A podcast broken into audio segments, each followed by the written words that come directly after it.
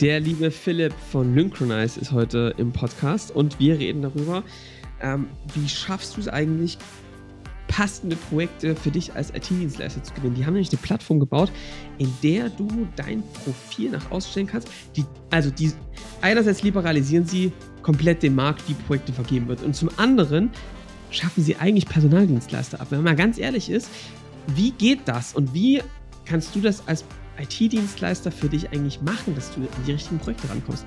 Darum geht es in der Folge. Innovation aus der Zielgruppe. Ich ja. liebe es. Hört rein. Hervorragend. Bis gleich.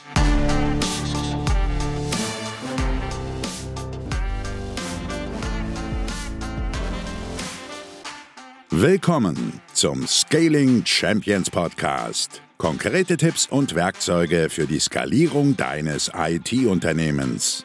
Hier bekommst du komprimiertes Erfahrungswissen aus über 80 Skalierungsprojekten pro Jahr. Zusammengestellt von Johannes Rasch und Erik Osselmann. Und damit auch von uns ein herzliches Willkommen zum Scaling Champions Podcast. Heute wieder mit Gast, nach letzter Woche alleine. Heute haben wir den Philipp zu Gast, letzte Woche schon kurz angekündigt. Hallo ja. Philipp, hallo Johannes. Moin, moin, halli, hallo. Hallo Erik, hallo Johannes, schön, dass ich da sein darf. Moin. Sehr gut. Johannes, ja. steig doch mal rein, bevor sich da Philipp vorstellt. Was macht man heute? Ja, ich habe Philipp kennengelernt und äh, Philipp ist total ähm, spannender Typ und vor allem das, was ihr macht. Wir haben uns schon ähm, sehr, sehr herrlich unterhalten, denn was ihr ähm, tut schon eine ganze Weile ist, ihr habt Philipp ähm, zusammen als Team eine Plattform gebaut, auf der ganz, ganz viele IT-Dienstleister, aber auch ähm, ja, Kunden sind potenzielle Kunden und eigentlich so eine Matchmaking-Plattform, Tinder für IT-Dienstleister gebaut. Spannend. Absolut. Ja. Und, ähm, und zu gucken, sag mal, ähm, welche Aufträge gibt es eigentlich da draußen? Wie kann ich mich darauf bewerben? Und ich habe Philipp ganz viele Fragen, weil das natürlich, als ich das erstmal gehört habe, dachte ich mir, oh Gott, oh Gott, das ist ja der absolute Graus, weil wir ähm, ja mit ganz vielen IT- ähm, Unternehmen daran arbeiten, hört, ne, hört bloß auf, euch in diese Vergleichbarkeit reinzubringen, ja, dass alle das Gleiche anbieten und am Ende landest du dann in irgendwelchen Aus, äh, Auswahlverfahren, wo nur noch der Preis zählt als einziges Kriterium. Ähm, und der Philipp hat mir relativ schnell gesagt, dass es so nicht läuft, sondern dass es anders laufen muss. Und das fand ich spannend, darüber wollen wir heute reden. Also, ähm, wie ist denn eigentlich die Auftragslage? Und jetzt siehst du so viele IT-Dienstleister, wir wollen mal wissen, ähm, was siehst du eigentlich für Sackgassen und wie sollte man die als IT-Unternehmen lösen? Aber vorher, Philipp, musst du uns mal kurz erzählen, wie kommt es, dass ihr das heute macht? Was hast du vorher getan? Wer bist du? Ja, okay, äh, gerne. Also ich bin, ich bin Philipp, ich bin äh, 39, Mitgründer und Geschäftsführer. Wir sind eine Lehrstuhlausgründung ähm, aus Kassel. Ähm, wir haben 2014 ausgegründet aus ähm, zwei Forschungsprojekten damals, mein Mitgründer und ich. Ähm, er ist Informatiker, ich bin von Haus aus BWLer, der Lehrstuhl war Wirtschaftsinformatik. Und äh, wir haben eigentlich mit klassischem Projektgeschäft begonnen, also waren selber IT-Dienstleister ähm, für einen speziellen Technologiebereich. Da ging es um Spracherkennung und so äh, Skill-Wissensmanagement-Themen. Mhm. Und äh, wir haben dann irgendwann festgestellt, dass das, wenn man äh, nicht ich sag mal, uneingeschränkt jedem ein Begriff ist, also wenn die eigene Markenbekanntheit sozusagen gewisse enge Grenzen hat, ähm, dass das ganz schön schwierig ist, neue Kunden zu gewinnen. Ähm, und äh, gerade wenn man es braucht, weil man halt auch im Projektgeschäft irgendwie immer in diesem Schweinezyklus ist, also entweder hat man irgendwie zu viel zu tun, äh, man lehnt Aufträge ab oder man hat zu wenig zu tun und dann auf einmal kann es nicht schnell genug gehen. Und äh, während halt sonst ganz klassisch so Bestandskundengeschäft und Empfehlungen und so weiter ähm, in der Regel ja ganz gut funktionieren, aber gerade dann, wenn man es halt ganz dringend braucht, ist es schwierig. Und deswegen haben wir gesagt, okay, ähm, wir brauchen im Grunde eine Art von Branchenbuch, Branchenverzeichnis für IT-Dienstleister ähm, weil man im Grunde bislang ganz, ganz schwierig nur einen Überblick über den Markt bekommt, ähm, der über diesen einfachen, was kostet X ähm, äh, hinausgeht. Äh, und deswegen haben wir gesagt, okay, wir brauchen im Grunde auf Basis von vielen verlässlichen Daten eine Art von Check24 für IT-Dienstleistungen. Mhm. Und das haben wir gebaut. Ja. Und sag nochmal, wie heißt die Firma? Das haben wir noch nicht gesagt. Lynchronize. Ja. Lynchronize ohne H. L-Y-N-C-R-O-N-I-Z-E. Genau. Und das heißt also, ihr seid, ihr habt, wart also selbst irgendwie Teil der Zielgruppe? Genau, wir haben unser eigenes Problem gelöst, wenn du so willst. Ja. Das ist gut. Hilft oft.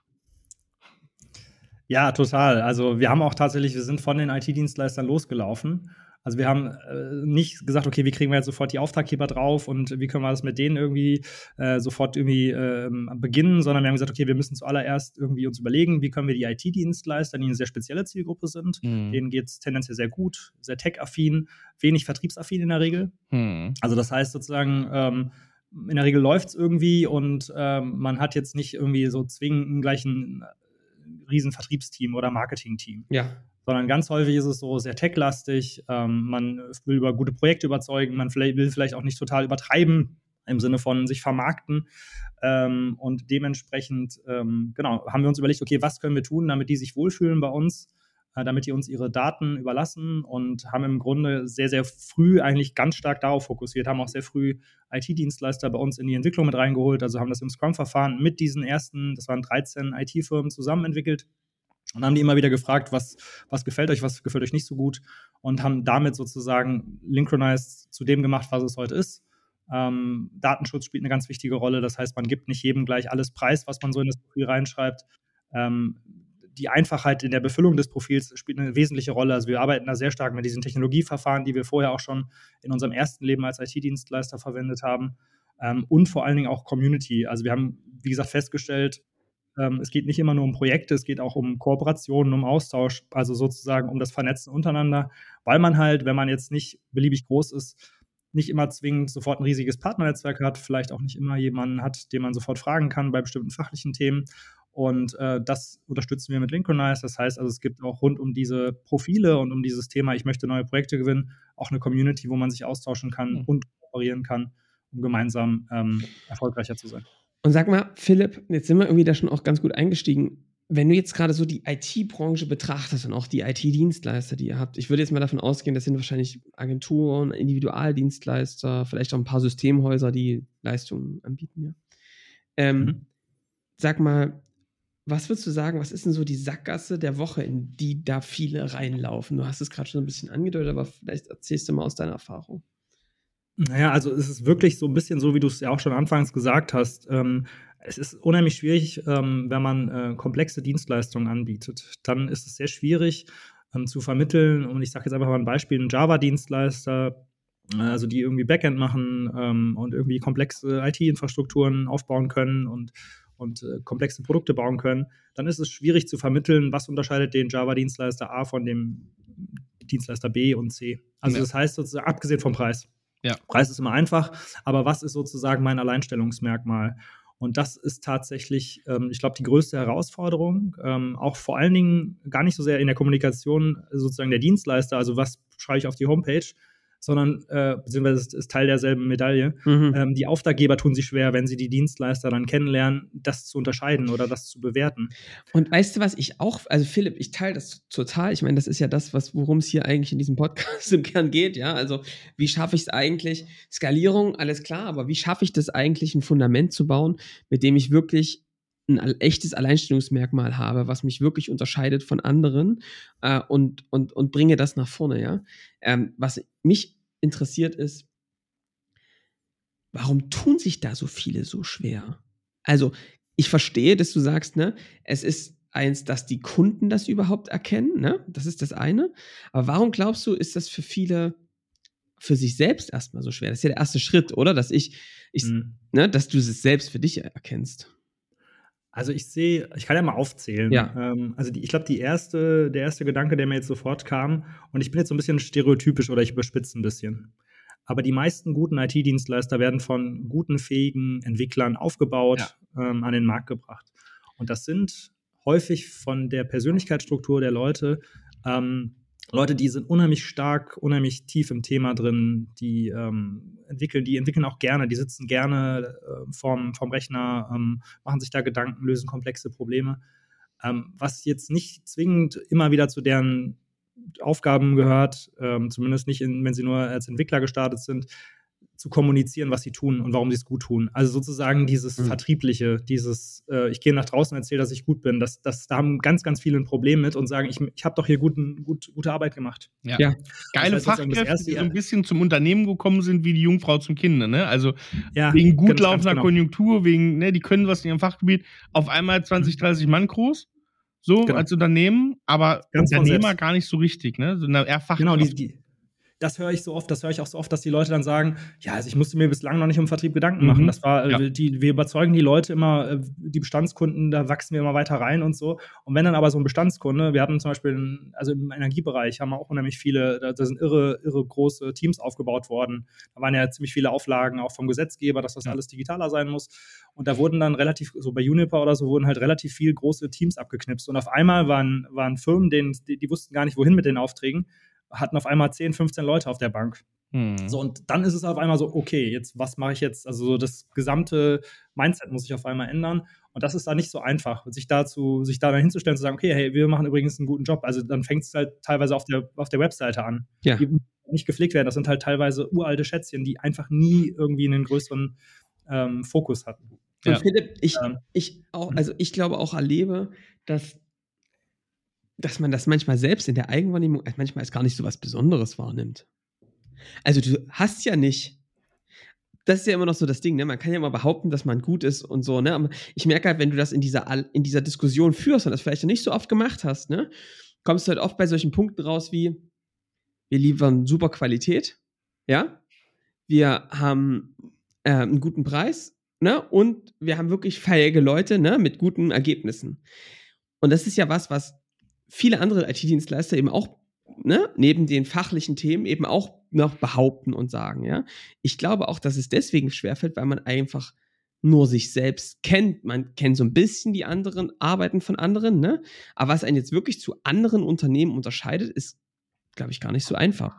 Na, oder du weißt 100%. es vielleicht, aber es interessiert ja den Kunden wieder nicht. Weil auf einer Fachebene weißt du vielleicht, was dich vom Mitbewerber, Mitwettbewerber unterscheidet aber das interessiert den Kunden am Ende nicht so richtig, weil es wieder auf eine sehr fachlich tiefe Ebene geht. Also 100 Prozent. Das war auch wirklich so der zweite Punkt, an den ich gedacht habe. Es gibt ja dieses Expertenphänomen. Also jeder, der schon mal seinen eigenen Lebenslauf auf der grünen Wiese aufgeschrieben hat, merkt, wie schwer es ist, über das zu schreiben, was man gut kann. Ja. Also per Definition ja. ist ja das, was man gut kann, ist ja so tief in einem drin, dass man es jederzeit, dass man jederzeit darauf zugreifen kann. Genau.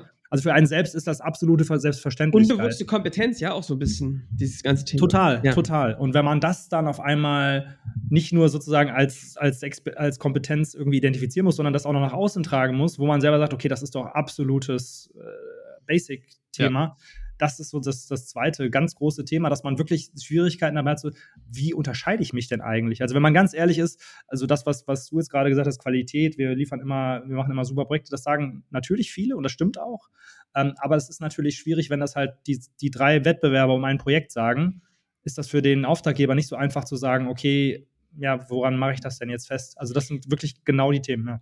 Und sag mal, Philipp, wie, wie lösen wir jetzt diesen Knoten? Also wir sind jetzt alle nicht hier, um uns die Sackgasse der Woche zu, ähm, zu anzustarren. Aber wie komme ich denn jetzt darauf, was mich jetzt unterscheidet? Was sind Anhaltspunkte, die du nutzt oder die ihr nutzt in eurem Prozess? Ja, also wir haben im Grunde neben diesem Preisthema ähm, uns ähm, in allererster Linie mal als, also zuallererst haben wir darauf Wert gelegt, dass wir möglichst viele Datenpunkte in den Profilen haben, ähm, einfach um auf Basis dieser Datenpunkte dann auch zu lernen, was eigentlich wichtig ist. Also wir haben jetzt nicht gesagt, okay, das ist unser Modell und so funktioniert die Welt, sondern wir können ja sehen sozusagen auf Basis der Profile und der Datenqualität in den Profilen, was sind Einflussfaktoren, um äh, geklickt zu werden oder um Projekte zu ge gewinnen. Mhm. Ähm, oder also gewinnen heißt jetzt in dem Fall bei uns, dass diese Projekte, äh, diese Bewerber, also diese Firmen äh, eingeladen werden für ein Gespräch. Das ist also sozusagen unsere Definition von Conversion.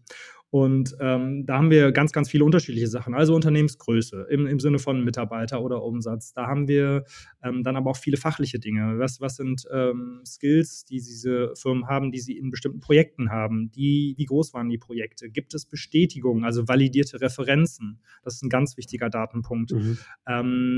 Und Branchenerfahrung zum Beispiel auch. Auch das ist ein sehr, sehr wichtiger Punkt. Oder ähm, wir nutzen zum Beispiel auch die Datensignale aus den Mitarbeiterprofilen, ähm, die man bei uns auch hinterlegen kann, äh, ohne, ohne dass man sie veröffentlichen muss. Aber auch das sind wichtige Datensignale, dass wir sagen können, okay, da gibt es also offensichtlich Kompetenz. Wie lange ist diese Kompetenz vorhanden und so weiter. Ähm, das heißt, ich würde sagen, es gibt keine einfache Antwort. Es kommt auch immer auf den Ausschreibenden an. Also es legt er einfach vielleicht Wert auf ein besonders großes Unternehmen, dann kann es allein, das kann schon ein wesentlicher Datenpunkt sein, dass man sagt, wir sind größer als 100 Leute. So, das kann ein K.O.-Kriterium sein. Ähm, ganz grundsätzlich würde ich aber sagen, ähm, alles rund um Projekte. Passt das Projekt, was ausgeschrieben ist, zu den Referenzen im Profil? Sind die mhm. vielleicht sogar bestätigt? Passt die Branche?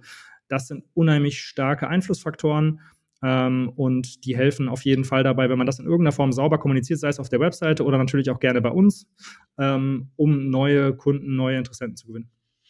Und, und, und, sag mal, jetzt so von der Tendenz, ja, ich weiß, dass du da nicht so eine klare Aussage geben kannst, aber was ist denn für dich wichtiger für so ein Matching von so einem Projekt? Ist es eher so, ist es wirklich das Fachliche, also ähm, welche Technologien genutzt werden?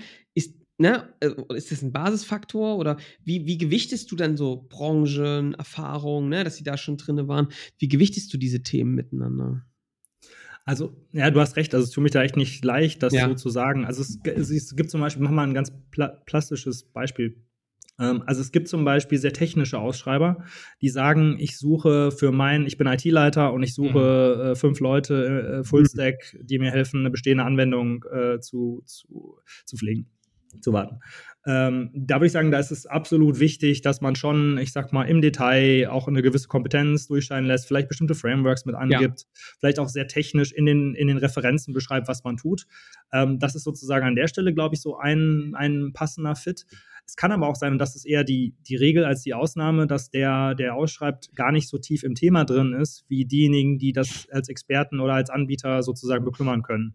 Mhm. Das heißt, an der Stelle gewinnt man den Krieg eher, indem man sagt, wir machen es möglichst an, anfassbar. Also wir beschreiben in den Projekten nicht unbedingt bis ins letzte i-Tüpfelchen, was wir da wie programmiert haben und wie, wie viel effizienter die Anwendung lief, sondern dass man wirklich vielleicht eher auf, auf Use Cases geht, dass man ähm, coole Use Cases nach vorne stellt, dass man vielleicht auch vermittelt, wir verstehen, wie Beispiel Energiebranche, wie das mhm. funktioniert mit Smart Metern. Wir haben das schon mal gemacht. Wir verstehen vielleicht auch, wie die Monteure, ähm, was, was die für Anforderungen haben. Wir, ja.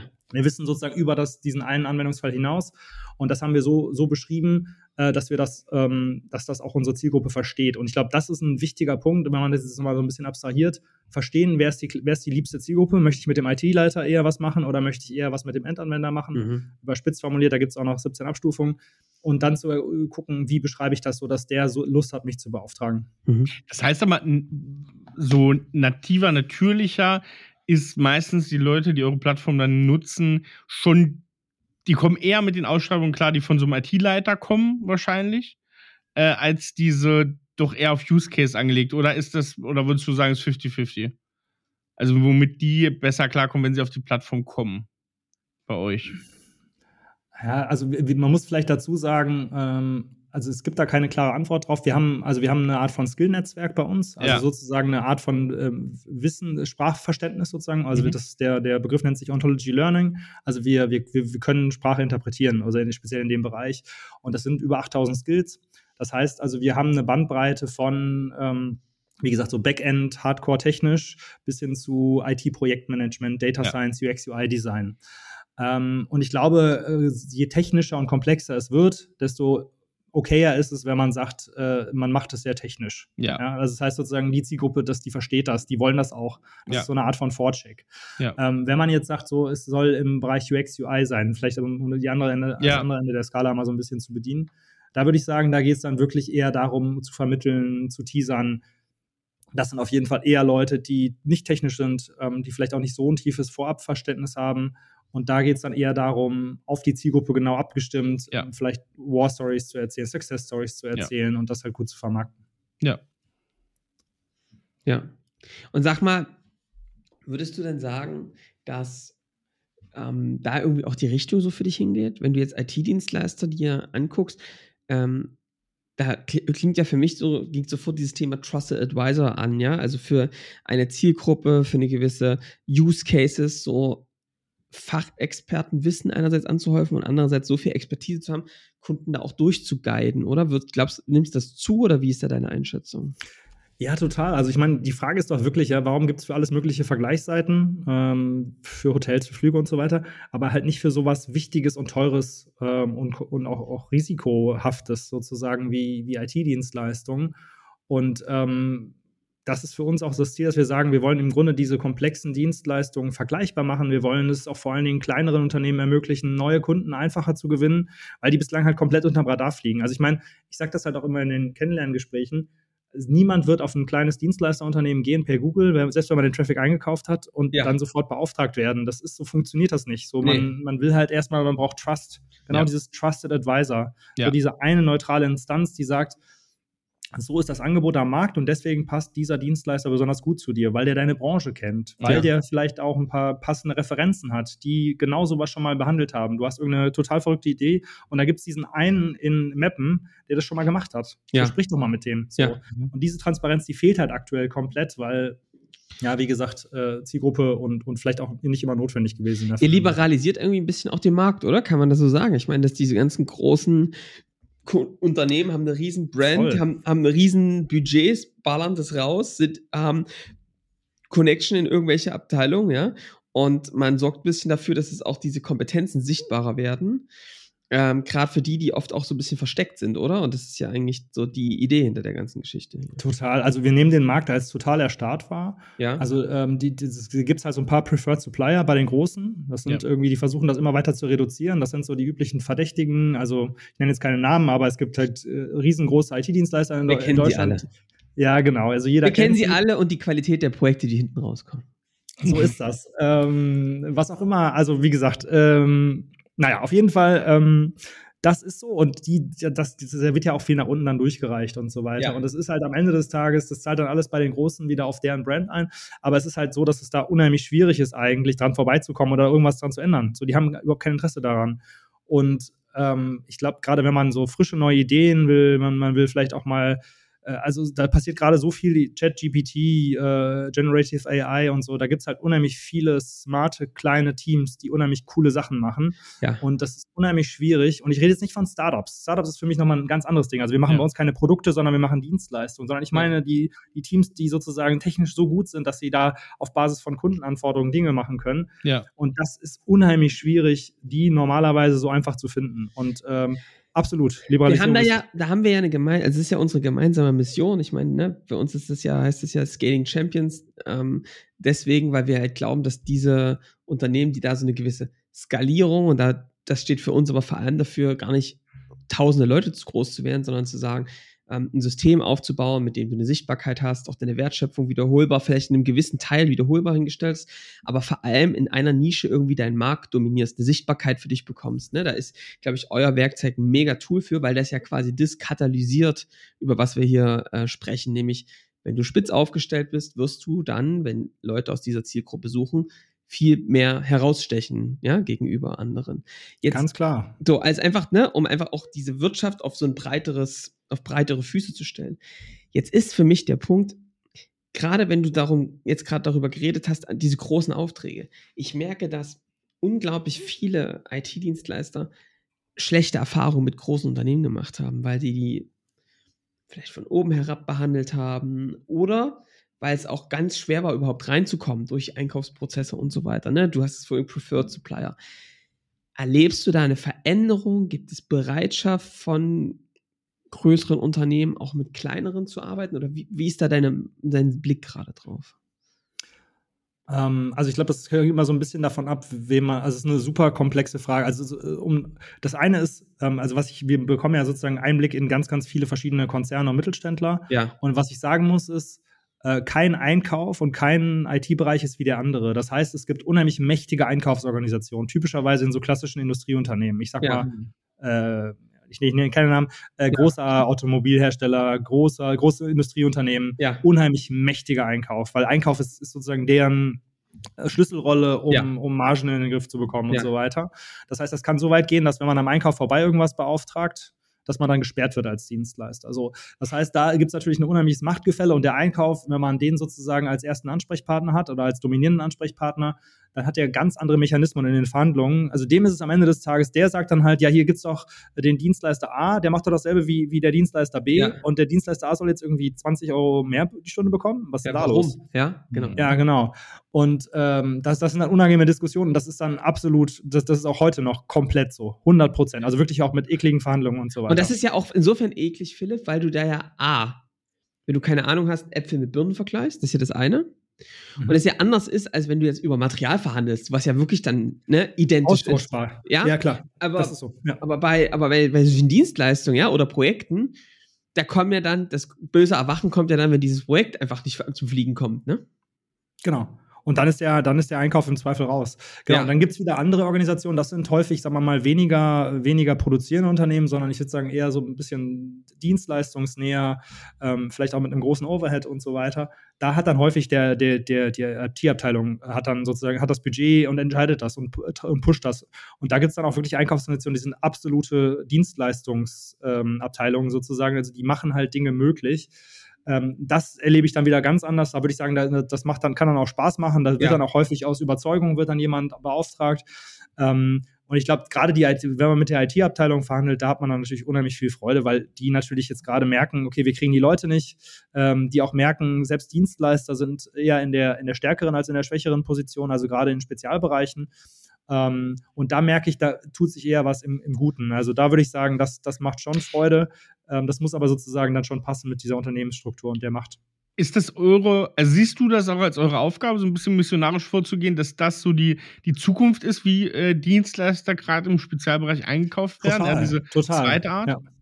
Wie, ja, also, was glaubst du, wie man da hinkommt bei diesen, bei diesen die gesetzteren Industrieunternehmen, die noch so eine mächtige Einkaufsstruktur haben? Wie, wie kann man da vorgehen? Wie, was macht ihr vielleicht? Atmen. Naja, also das Erste, was, was uns, wo, wozu wir auch zu, ziemlich zu Beginn zu gezwungen wurden, das wollten wir eigentlich zu Beginn nicht. Also wir bieten auch, also bei uns kann man sozusagen direkte, direkte Verträge abschließen zwischen äh, Dienstleister und Auftraggeber. Das heißt, wenn die mhm. das wollen, ist das überhaupt kein Problem. Das, was wir lernen mussten, war, äh, viele Auftraggeber wollen das nicht. Die sagen nicht, ich will doch nicht den Dienstleister mit zehn Leuten, ich will doch da nicht in die Vertragsverhandlungen gehen, gleich zu Beginn an, ich kenne den vielleicht jetzt aus dem Gespräch und aber der hat noch kein Projekt bei uns gemacht, will ich gar nicht. Und wenn mhm. ihr mir das so anbietet, dann wird das nicht zustande kommen. Mhm. So, das heißt also, was wir zuallererst mal mit anbieten mussten, und das, das, das kann jeder äh, Auftraggeber bei uns nutzen, dass wir als Rahmenvertragspartner dazwischen hängen. Du bist und Makler. So genau, genau. Also wir machen dann dieses klassische Personaldienstleister-Ding mit dem Unterschied, dass wir transparent sind in den Aufschlägen und dass ja. es bei uns keinen Kundenschutz gibt. Das heißt, je, zu jedem Zeitpunkt kann der Dienstleister direkt mit dem Auftraggeber ins Geschäft kommen. Mhm. Also das ist eher als Einstiegshilfe, weil die, natürlich die Einkäufer sagen, Prozesskosten. Ich kann doch nicht mit zehn, zehn Mann-Buden was machen, wenn ja. ich mit einem großen Dienstleister halt quasi auf dem Papier 10.000 Leute habe. So, das ja. ist das Erste. Das Zweite ist, ähm, Viele Dienstleister können sich das auch erlauben zu sagen, ich will, ich werde mit bestimmten Unternehmen oder vor allen Dingen mit Personaldienstleistern, das ist so das große Schreckgespenst, mhm. ich werde mit Personaldienstleistern nichts machen. So. Ja. Was wir halt anbieten, ist im Grunde, dass wir sagen, alles klar, wir legen das alles offen, wir machen das transparenter Du kannst bei uns auch, also bei uns äh, heißt in dem Fall jetzt bei Linktronize, du kannst bei uns auch deine Mitarbeiter, die auf der Bank sitzen, wenn du das ma machen möchtest. Das ist also, äh, du kannst auch nur als Team anbieten, du kannst aber auch einzelne Mitarbeiter bei uns reinstellen. Die kannst du dann anonym anbieten und du äh, veröffentlichst sozusagen das Mitarbeiterprofil nicht oder du gibst den Lebenslauf nicht an, an, eine großen, an einen großen Personaldienstleister, der eventuell diesen Lebenslauf einfach durchreicht an seine an seine Headhunter, die dann wieder ja. die versuchen, den Mitarbeiter abzuwerben oder oh, sowas. Krass. Das heißt, bei uns kannst du dann entsprechend sozusagen das anonym einstellen, das Profil, und das dann den, den, den Unternehmen auch anbieten, auch wieder in diesem fairen Rahmenvertragskonstrukt. Ja. Und das sind halt Sachen, ich glaube, das hilft schon. Ähm, ob es, das ging ja bei dir auch in Richtung so Kulturwandel. Ja. Ah.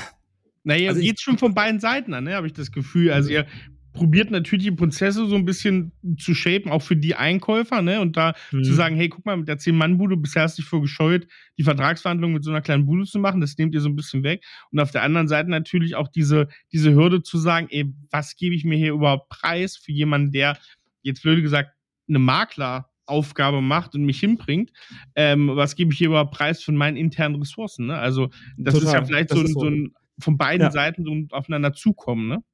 Dass ich ja, dann auch wandeln kann. Und, und was wir jetzt halt auch sehen, also gerade zu Beginn so, ähm, als wir haben auch früher schon, also vor Lincronize, ähm, mit, mit Einkäufern geredet und ich würde sagen, so der Digitalisierungsgrad des deutschen Einkaufs hat, hat echt krass zugenommen. Mhm. Was ich auch ein bisschen so da sagen würde, ist, äh, viele, also die ganz alten Hasen, die gehen jetzt auch gerne in Rente. So, das ist, äh, das ist ja. die ganze Branche ist geprägt von so sehr mächtigen alten Hasen sozusagen, ja. da wo einige jetzt auch weggehen. Und da kommen jetzt junge nach, die sagen, ich habe eine andere Vorstellung auch im Umgang. Ja. So Generation Z, Y und so weiter. Ähm, da kommt schon auch ein bisschen Wandel rein. Ich sehe den aber noch nicht so, dass ich sagen würde, der Einkauf ist also ich, am Ende des Tages ist ja auch deren Rolle. Die müssen ja auch, also die werden ja daran bemessen, wie viel Kohle sparen die. So. Philipp, ähm, jetzt, wir haben manchmal Kunden, die sagen, mit wem wir am meisten reden, ist der Einkauf. Also unser Wunschkunde ist der Einkauf. Aber die haben jetzt nicht ein, also haben jetzt nicht ein Tool für den Einkauf, sondern die, haben, die müssen durch den Einkauf durch. Den mhm. sagen wir immer, ihr solltet euch jetzt nicht fokussieren auf den Einkauf, also dass das jetzt eure, mhm. ne, eure Wunschzielgruppe ist.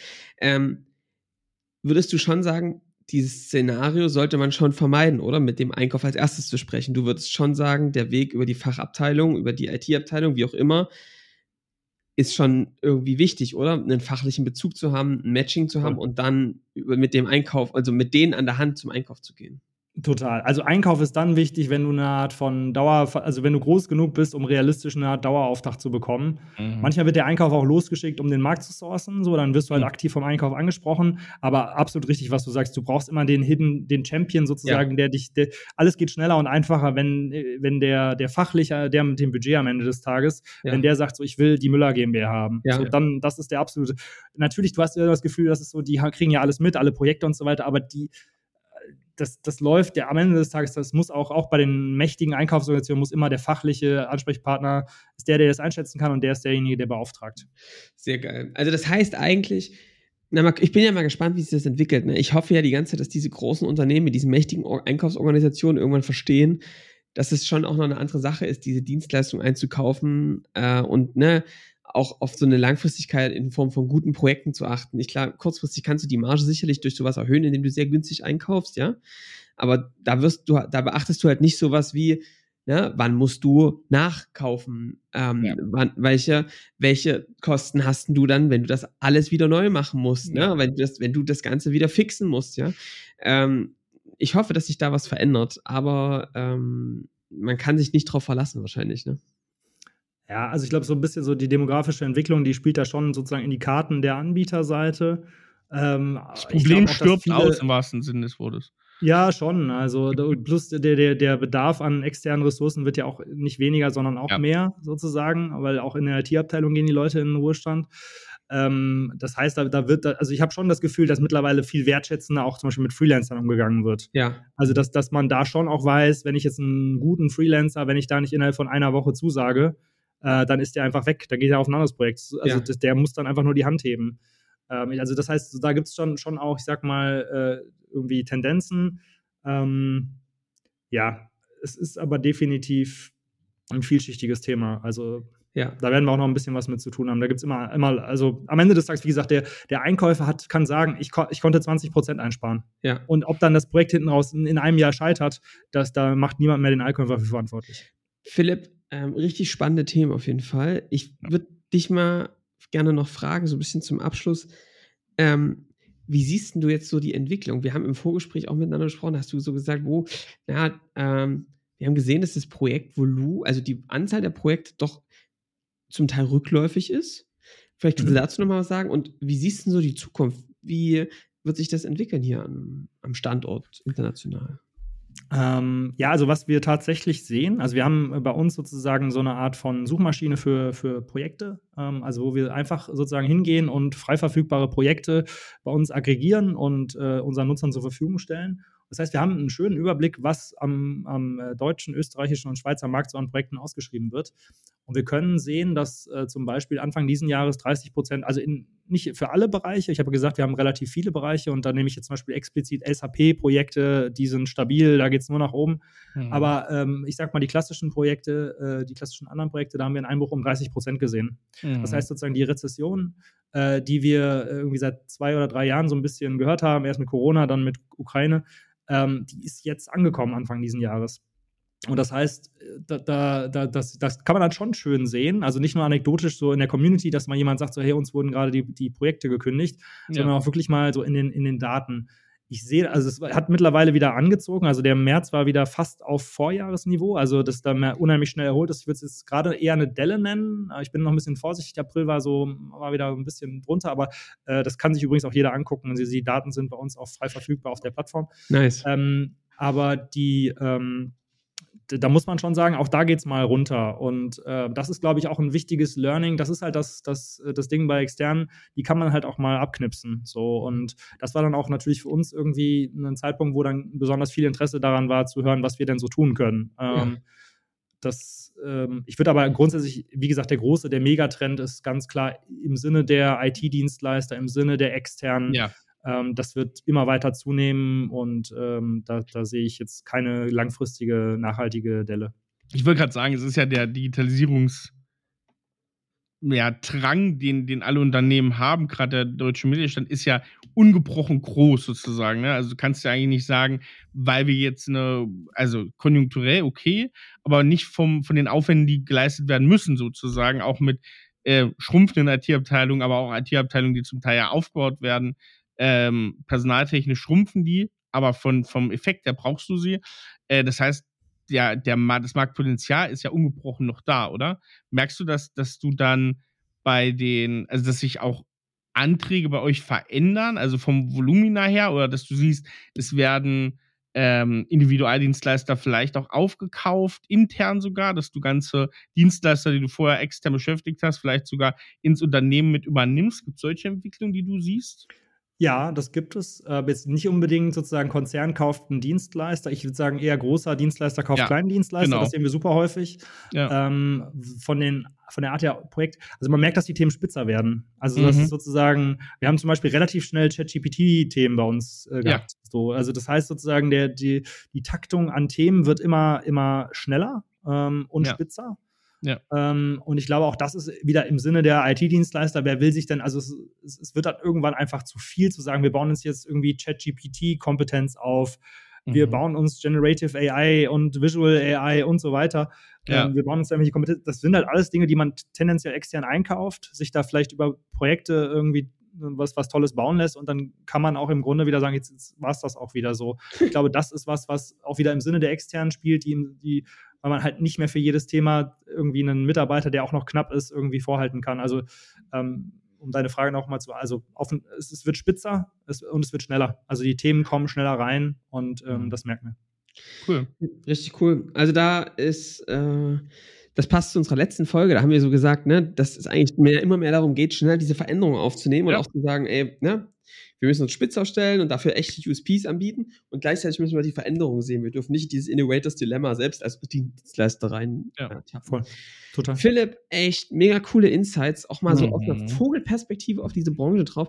Und ich finde, ihr habt, ähm, bei uns kommen ja, also, no front, ne? Ich nenne auch keine Namen, aber ich finde gut, dass es mal eine Alternative zu Personaldienstleistern gibt. Mhm, mhm. Weil das ist wirklich das Grauen. Ja. ganz offen. Also, ja. liebe Personaldienstleister, ganz liebe Grüße an der Stelle. Unsere mhm. erste Aufgabe, wenn wir, wenn bei uns jemand als Kunde anfängt, ist, schnell Unabhängigkeit vom Personaldienstleister herzustellen. Ähm, weil das ist Knebeln. Das ist einfach moderne Sklaverei und ich finde es gut, dass ihr das liberalisiert, dass ihr das sympathischer, transparenter, fairer macht, das ist genau das, wo es hingehen muss. Ja. Cool, schön. Kommt aus der ja. richtigen Ecke. Ja. Cool. Sehr gut. Ich, ich, ich würde sagen, wir, wir hören jetzt gleich mal noch einen Tipp, aber ich würde sagen, wir machen dann auch die Mikros aus. Wir müssen uns noch weiter unterhalten, Philipp. Ja. Das ist, das ist glaube ich, sehr spannend. Ja. Philipp, aber wir haben jetzt rasch Zusammenfassung, so Johannes, passt, oder? Bist, ja. bist du durch? Ja. Wir haben natürlich noch eine Frage, ne? Hinten raus, immer wichtig bei uns, so einen kleinen Genusstipp. Du hast im Vorgespräch schon angekündigt, Wein trinkst du nicht, aber du hast einen hervorragenden Biertipp. Sind wir immer mhm. wieder auch zufrieden mit. Was hast du denn für mhm. einen Biertipp, Philipp? Also, äh, ich bin ein gebürtiger Dortmunder und bin jetzt auch wieder ah, nach Unionsbrauerei, sehr gut. Nächste Woche ja. feiern wir die Meisterschaft, Philipp. Ja, so ist das nämlich, so, so. ist das, genau. Und äh, da gibt es jetzt so ein paar ganz coole Microbreweries und äh, beziehungsweise, ich weiß, also Micro sind die gar nicht mehr, zumindest hier im Ruhrgebiet sind die schon eine echte Marke, die heißen Bergmann, Bergmann Pilz, mhm. beziehungsweise das Bergmann Export. Ähm, das ist ein ganz, ganz feiner Tropfen, mit Liebe gemacht, hier von einem kleinen Team aus äh, echten Dortmundern, die sich gedacht haben, wir müssen irgendwie ein bisschen weg von der Einheitsplörre. Ja. Ähm, und hat tatsächlich auch den angenehmen Nebeneffekt, da habe ich keine Kopfschmerzen von. Ich habe sonst äh, gerne mal von Bier ein bisschen Kopfschmerz. Mhm. Und da, da, daran mache ich einfach fest, dass das mit viel Liebe und, ähm, und, und wenig irgendwie Chemikalien gemacht ist. Bergmann Pilz, Bergmann Brauerei, wer es findet. Ich habe es auch schon mal in Kassel gesehen, tatsächlich, im, oh. im Supermarkt. Ja. Ähm, wärmste Empfehlung, äh, gutes, gutes Getränk. Sehr gut. Man, man muss ja sagen, zu, zur Info, übrigens, ich rede hier von der Meisterschaft, die ist schon passiert. Äh, die Folge kommt ja in Zukunft. Äh, von daher ist Dortmund schon Meister. Nehme ich einfach ja, ja, genau. mal an. Ich hoffe, die Folge auf die Füße. Äh, aber man muss ja wissen, äh, Dortmund war ja die Bierbrauhauptstadt. Äh, viele äh, ganz, ganz lange Zeit hatte die größte Brauereidichte von deutschen Großstädten. Ich dachte Bamberg. Nee, Bamberg ist ja heute noch eine der großen, aber mehr so auch so Kleinstbrauereien. Aber mit Union Brauerei und so weiter ähm, war Dortmund da schon am weitesten vorne. Kassel, ich gebe mal noch einen Tipp. Ihr sitzt in Kassel. Wer da mal schön essen geben würde, Renthof, wenn ihr vom Büro von euch sozusagen Richtung Fulda weiterfahrt, in den Renthof einfach mal rein. Da kann man schön essen. Da hatten wir äh, Community-Event. Absolut äh, valide Empfehlung. Renthof ganz Renthof tolles Kannst Essen. du da schreiben, nehme ich an. Ja, das ist äh, mit Liebe gemacht. Die ja. haben ein ganz eine alte, eine alte, ein uraltes Gebäude aus dem Mittelalter ja. saniert. Äh, ganz tolles Hotel. Da hat auch der Bundespräsident drin geschlafen zu genau, Dokumente und so weiter. Stimmt, äh, genau. fantastisch. Ja, ja, also nur tolle Küche, tolle Küche, gute Weinauswahl. Renthof äh, kann man kann man machen in Kassel. Und Uinspiegel, wenn man abends noch ein paar Mexikaner will. Oder du kennst dich da tatsächlich aus, ja, der Ulmspiegel ist, ich sag mal, das ist das Gegenprogramm zum Renthof. Das ist dann ja, ein bisschen, ich sag mal, da zieht man den Anzug auf jeden Fall tendenziell eher aus. Im Uhlenspiegel dann das. So ist der Erik, der zieht den gerne mal aus. Ich zieh den gerne ja. mal aus. So. Ja. ja, ich auch. Sehr gut. Ja, ich auch. ich würde sagen, das war's für die Woche. Ganz, ganz vielen Dank, äh, Dank Philipp, äh, für das Thema, was du uns hier näher gebracht hast.